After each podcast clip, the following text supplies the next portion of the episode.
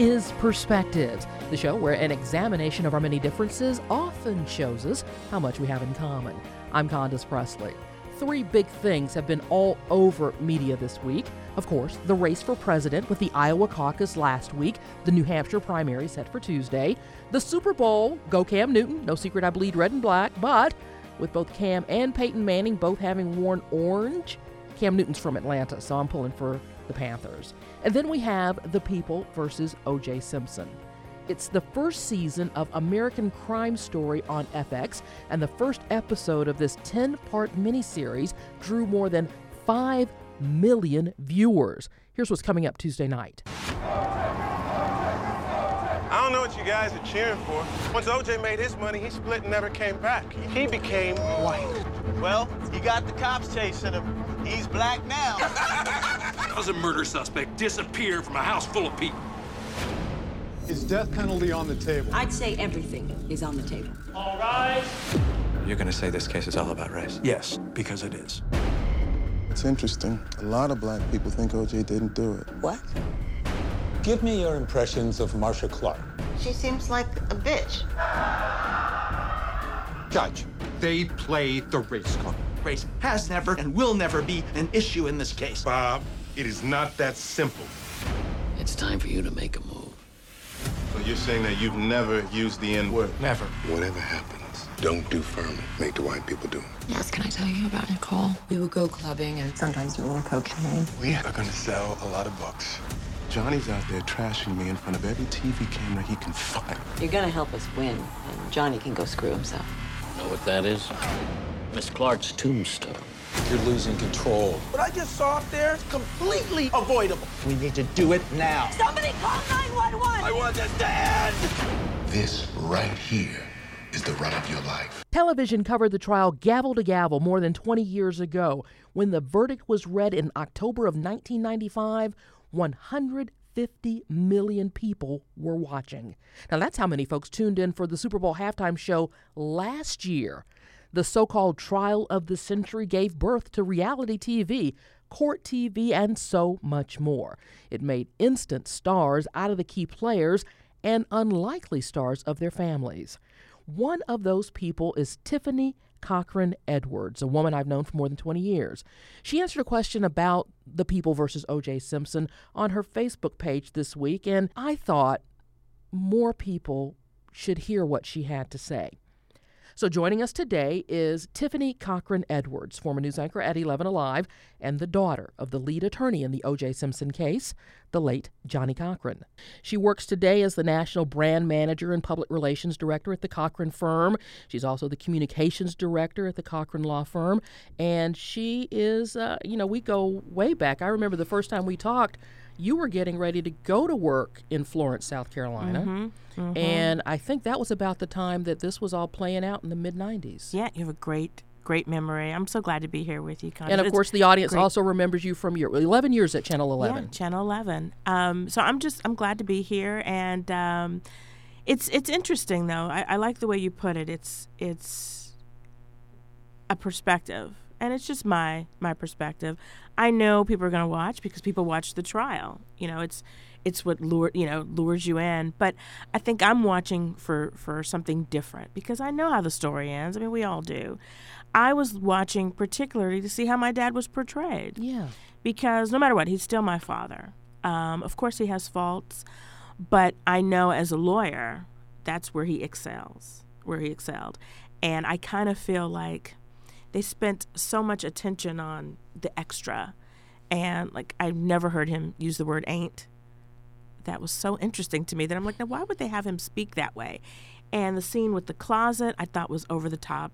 That he didn't have a closet like that. So there were just a few things that I could tell. I was like, okay, they're taking creative license, and that's fine because it is it is you know it, it is weird to call it entertainment but it is right. it is not a documentary It right. is a dramatization exactly. of something that happened in the 1990s exactly and as long as people realize that it's you know there's some liberties they took with the script that's fine because certainly Kato Kaelin has not been happy with his portrayal either yeah I, I could see why yeah so I want you to take us back because those folks who are watching the People versus OJ will, will know and saw the first. It's, it's 10 weeks. It started this past Tuesday and continues on Tuesday nights at 10 on FX.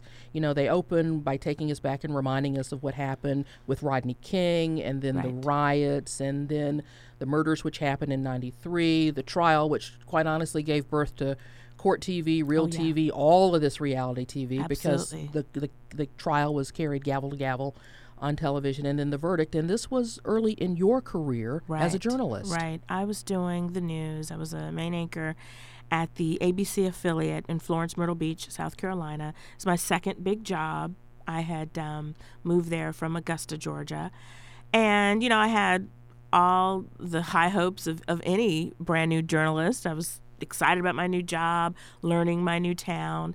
And then this happened, and I, you know, I kept a journal at the time, and I somebody asked me, "Well, how did people know that that was your father?" And I think I remember when I first moved into the market, the newspaper did a story and they said, "Oh, you know, her dad is Johnnie Cochran." And at that time, people in Southern California and definitely Los Angeles knew my dad. He was a big figure had tons of. of um, That's right. He'd worked in the DA's office a couple of times, had yes. been in private practice, and yes. took on cases for for people who ordinarily don't get great representation exactly. in court. He wasn't necessarily a celebrity attorney, but because Just of the results, well, because of the results that he had in the community, people really respected him. So this was his first time on a national platform, so to speak. And I think that there might have been like a little blurb written about me.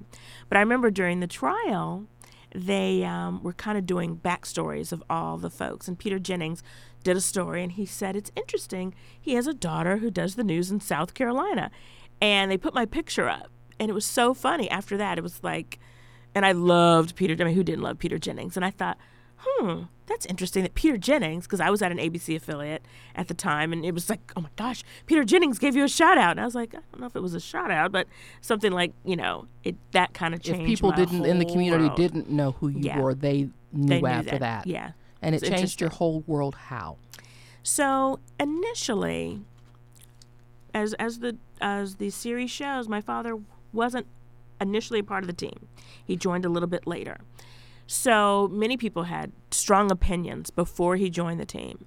After he joined the team, and they really started to form their strategy and their approach, people were upset. They were like, "Wait a minute, this is not this is not right. This is this is a slam dunk case. The prosecution they shouldn't even try him. Just send him straight to jail." So people didn't understand why. We know he did it. Why are we doing all this? But my dad was like, I was brought in to mount the best defense possible. And that's what he did. And so the trial, I, part of the problem is the trial was so long and people were so, it was just engrossing to, to everyone. And I think if you got sucked in, you were kind of like, you felt like you knew these people, all the characters on both sides. Well, they were in your homes and every they day. were in your homes on the TV every day, all day. There were pundits everywhere, pundits everywhere. So I think that people started to see, okay, hmm, I think people recognized that he was a fabulous attorney, but I think they did not like the way the trial proceeded. So I got caught in the middle. So in what way? I started receiving hate mail at my station. And at first I was like, you know, I mean, if you're in the public eye, especially if you're doing the news, people didn't like a story you did, whatever. But the tone, it was the tone that changed. Like, you really need to leave. Your father's ruining this country. So it got, you know, a little bit. So then ultimately, the death threats started coming in. Death threats? And I remember one particularly vile letter I got. And they said, you know what, you'd be better off if you were just dead at the bottom of a local lake. And so I remember telling my boss, I said, this is probably pretty serious. And he said it is. So then I remember one day the station there was a there was a threat to the station. So now my work is being impacted. Because my coworkers they don't want to be dragged into this. They come to work just like you know any of your coworkers. They want to do their job do it well go home. So i remember we had he was like i think we should bring in SLED which was south carolina law enforcement division. So we brought in SLED to talk about should we take these seriously? And they were like yeah we should we should investigate. We never found out who sent them. But then it became you know, you're you're doing the news in a small town, and I'd be at the grocery store, and people were like, oh, "You should be ashamed of your father." And it really, I'm like, what do I have to do with this? So after a while, I was like, okay, you know what? He's in California doing his job. I'm just here trying to do my job. Never did any stories on O.J. Simpson or the trial because that would be ethic- ethically terrible. So I didn't really understand what why I was being targeted. Trial um, persists, and it just got worse and worse and worse. So ultimately, as the verdict drew closer, I realized, okay, this is going to be a watershed moment because I felt like, you know, I didn't know which way it was going to go. I felt like the prosecution had some problems, the defense had some problems. You never know with a jury because you don't know what's in their minds, especially since they were sequestered. We don't know what was going on. So eventually it got so bad I, I went off the air because we felt like you mean you just had to take a leave of absence? I took a leave. It wasn't at that time. I don't think we called it a leave of absence. It was just like she's not here. Um, you know, she'll. Did she'll you still be go to work, or you just No, Mm-mm. I stayed home. I had a security guard with me, and I really started to get depressed because I thought, you know, it's not fair that I'm having to go through this. And I remember my parents were just freaked out. My dad was like, "Just come home," and I was like, "I'm not coming home. I have a job. I have a career. Why would I come home? I'm 24 years old. This is my life." Yeah, but you're a I'm daddy's gonna- girl too. Right. I'm a daddy's girl. But I said, you know, I'm going to ride this out. So the verdict came in. I remember watching it hold up with two security guards in my apartment, and I thought, Ugh. so I watched the reactions, and I thought my life is never going to be the same. But um, my boss and I decided that I would still stay away, and I came back to work. And I could feel a difference. My coworkers were wonderful because they knew me and they supported me, but I could tell it was draining. I was I was a tremendous distraction, and I thought maybe I need to leave, not quit, but maybe I need to find an, another job um, in a bigger town where it won't matter who my dad is. And so um, my contract was coming to an end anyway, and I thought, okay, this might be the perfect time. So I thought, where do I want to go? And I thought, hmm, Atlanta. It was right after the Olympics, and I thought, every, you know, everyone was was writing about Atlanta, how fabulous it was. So I came here for an interview. Still the number one moving And- destination in Oh, yeah. 2016. It's and you see why we're here. Yes. You've been here a lot longer than I have. Um, well, you're a native, which I did not know, which Yeah. is awesome, by the way. So you know, I I applied for a job here, and I remember leaving here thinking, hmm, I feel like I have the job, but you know, you never know. And I said, if it's meant to be, it's meant to be. So I got the job, and I ended up leaving. Um, South Carolina and coming here. And I felt like I always say Atlanta saved me because I was so discouraged. I was like, "Ugh, you know, what am I going to do? My career is just starting, and this is, you know, by Not your fault. It's not my fault. Um, but then I, I kind of felt like, okay, this is an opportunity for me to take control. You know, you always feel better when you do something. And I took control, and I moved here. And I remember my boss telling me, "Now we know you've been through a lot." But this is an opportunity for you to shine as a journalist. I don't care who your father is. If you do your job, you'll do well here. If you get mired in your past, you're going to have problems. So you decide what your future is going to look like. And I never forgot that. And I said, I'm moving forward. And I stayed at Channel 11 for 11 years. Great time. Still have great relationship, relationships with folks over there. And it made me realize when you criticize someone, okay, he has every right to be criticized. He's in the public eye, a public eye. But when you criticize the child of someone, you have no idea how painful and hurtful that is, and how unfair it is. And I think that made me a better journalist because when you can actually go through something like that and then care how you treat other people, make sure you're compassionate, I was a better journalist. And so, looking back on it, it really it, it, it matured me in a way I, I could never fully express. And you truly understand more than anybody else why, for example, our political candidates, especially the presidential candidates, say Absolutely. Leave No the kids alone. Absolutely. When people talk about Donald Trump's daughter and sons or Sarah Palin's children, I'm always like, okay, you know what?